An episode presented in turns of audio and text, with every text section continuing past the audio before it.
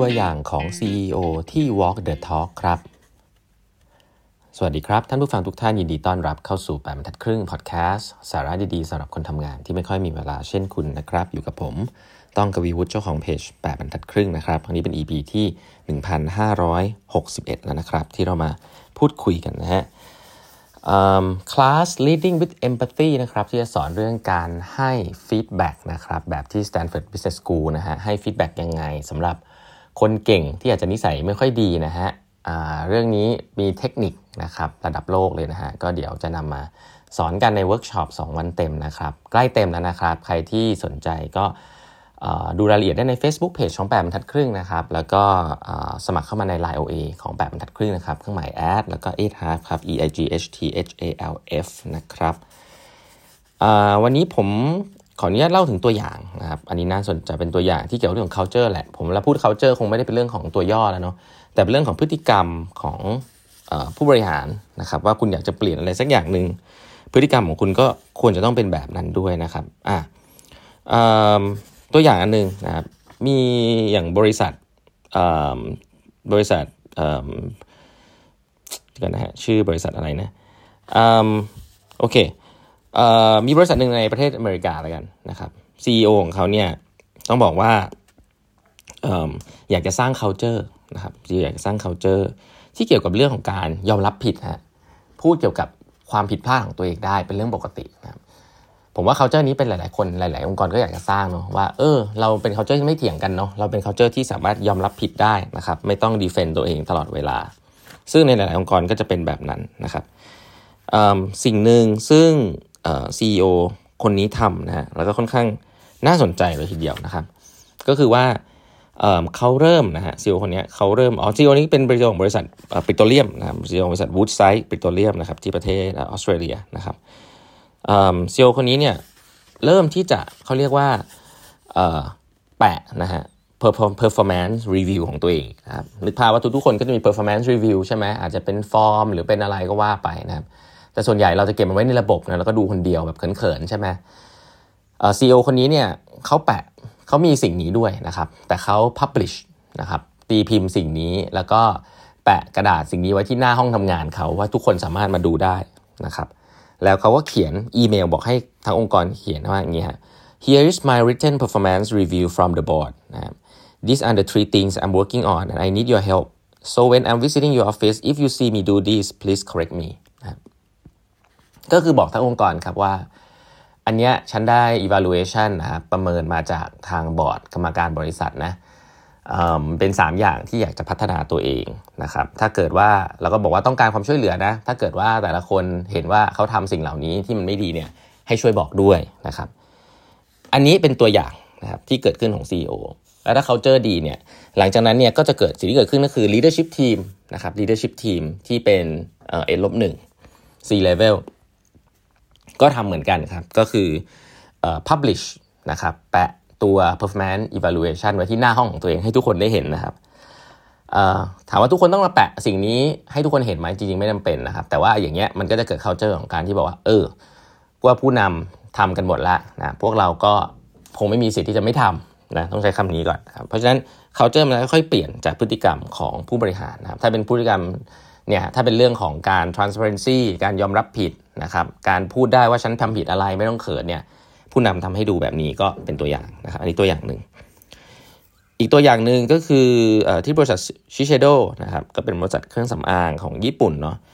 บริษัทนี้เป็นบริษัทต้องบอกว่าเราได้ยินตั้งแต่เด็กๆแล้วนะแต่บริษัทที่ญี่ปุ่นแท้เลยฮะซึ่งซีอีโอคนหนึ่งที่ก็ถือว่าเป็นระดับตำนานของบริษัทเนี่ยชื่อว่ามาซาฮิโกะอุโอทานินะครับ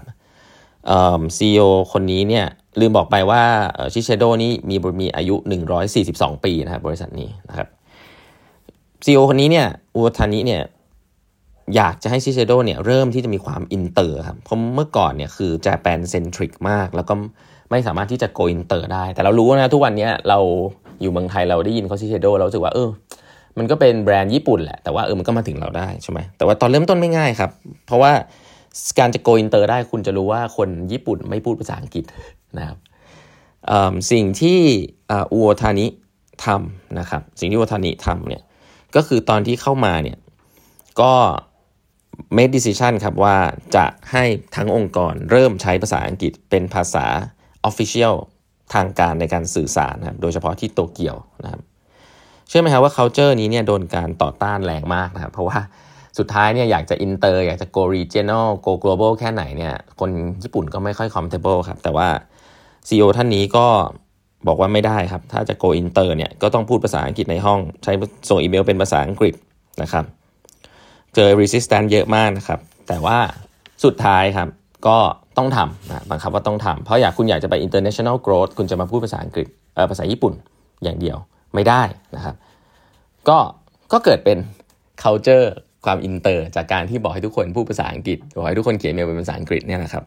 เนี่ยอันนี้ก็เป็นอีกตัวอย่างหนึ่งมันเป็นเรื่องเล็กๆเนาะแต่ว่าสิ่งที่คุณพูดแล้วคุณอยากเนี่ยผมคิดว่ามันจะเริ่มต้นจากพฤติกรรมเล็กๆของผู้บริหารนี่แหละนะครับ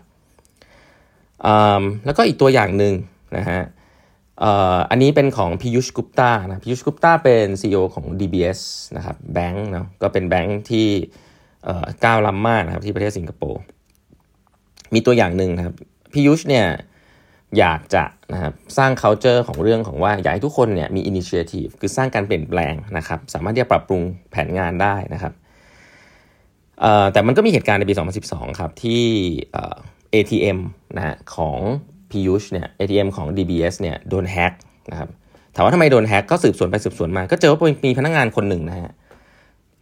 ไปแก้นะไปแก้โคดิ้งนะครับบางอย่าง เพื่อที่จะลดคอสนะครับแล้วก็เพื่อจะลด ปริมาณคิวทำให้มัน process ได้เร็วขึ้นนะเพราะว่าเห็นว่าคิวที่ ATM เนี่ยมันยาวนะครับเขาก็ไปแก้เรื่องนี้นะครับทำให้คิวมันสั้นลง แต่ว่าพอไปแก้แล้วคงไปคงไป compromise เรื่อง security อะไรเงี้ยนะครับก็โดนแฮ็กนะฮะเรกเชื่อไหมครับว่า regulator ของสิงคโปร์เนี่ยอัดบริษัท DBS หนักมากนะครับ แล้วก็จริง ๆ แล้วเนี่ยสิ่งที่พิยุชบอกว่าเขาทำได้นะครับ ก็คือเขาสามารถที่จะไล่คนคนนี้ออกได้นะฮะ แล้วก็เหมือนกับว่าเออ ก็มีคนทำผิดก็ให้รับให้รับผิดชอบอะไรแบบนี้ใช่ไหมแต่เขาบอกว่านี่เป็นโอกาสในการสร้าง culture ครับเพราะทุกคนก็จะมองมาที่ CEO ว่า CEO จะทำยังไงใช่ไหมครับสิ่งที่เกิดขึ้นก็คือ คนที่ชื่อพิยุชเนี่ยกลายเป็นว่าให้รางวัลคนคนนี้ครับแล้วบอกว่าอันนี้แหละคือสิ่งที่เขาพยายามจะ create นะครับแน่นอนแหละ รอบนี้อาจจะเป็นความผิดพลาดเรื่อง security ยังคิดไม่ครบเนาะแต่อย่างน้อยก็ยังเป็น initiative ที่คนเนี่ยพยายามจะสร้างและเปลี่ยนแปลง แล้วก็พยายามจะพัฒนา เพื่อลูกค้านะครับสุดท้ายแล้ว DBS ต้องจ่ายเงินไปหลายล้านเหรียญนนะครับในการที่จ่ายค่าปรับหรืออะไรแบบนี้แต่เขาบอกว่ามันเป็นราคาที่ต่ำมากเลยนะครับ เมื่อเทียบกับการที่จะทำให้ทุกคนเชื่อมั่นว่า culture ของ innovation หรือ culture ของการสร้าง initiative เนี่ยเป็น culture ที่เขาให้ความสำคัญมากนะครับ แล้วก็เชื่อว่าถ้าทำของใหม่ จะต้องมีข้อผิดพลาดเสมอนะครับ แม้ว่าข้อผิดพลาดรอบนี้จะใหญ่ก็ตาม ก็เชื่อว่าทุกคนก็ไม่ได้อยากจะทำแบบนี้หรอกนะฮะ ก็กลายว่าเขาให้รางวัลคนคนนี้แทนครับ แล้วก็ประกาศไปทั่วว่าอันนี้เป็น good example ของการ take initiative ที่จะทำเพื่อลูกค้านะครับแล้วก็กลายเป็นเรื่องที่พูดกันในองค์กรครับว่าโอ้โหทำขนาดนี้เลยเหรอนะครับทั้งที่โดน regulator ปรับนะฮะโดนว่าโดนอะไรอย่างนี้ แต่เราจะไล่คนคนนี้ออกก็ได้ แต่จริงๆไม่ทำนะครับก็เขาก็กลับทำเป็นโอกาสในการที่จะ emphasize behavior พฤติกรรมแบบนี้นะอันนี้ก็ตัวอย่างที่ผมว่าค่อนข้างน่าสนใจนะครับเพ ราะฉะนั้นตัวอย่างเหล่านี้ผมคิดว่าเป็นเรื่องของ culture เนอะผมไม่เอาเรื่องตัวย่ออะไรมาเล่าให้ฟังว่าบริษัทไหนมีตัวย่ออะไร เพราะสุดท้ายแล้วเนี่ยพฤติกรรมของ CEO นะครับจะช่วยเปลี่ยนและเชฟ behavior ของพนักงานนะครับวันนี้เวลาหมดแล้วนะครับ ฝากกด subscribe แบบทัดครึ่ง podcast นะฮะแล้วเดี๋ยวเราพบกันใหม่วันพรุ่งนี้นะครับ อย่าลืมครับ ใครสนใจคลาส leading with empathy นะครับ ยังสมัครกันเข้ามาได้นะฮะ Facebook page ของแปมทัดครึ่ง แล้วก็ไลน์เองของแปมทัดครึ่งนะฮะ ใกล้เต็มแล้วนะครับ แล้วพบกันใหม่วันพรุ่งนี้ครับ สวัสดีครับ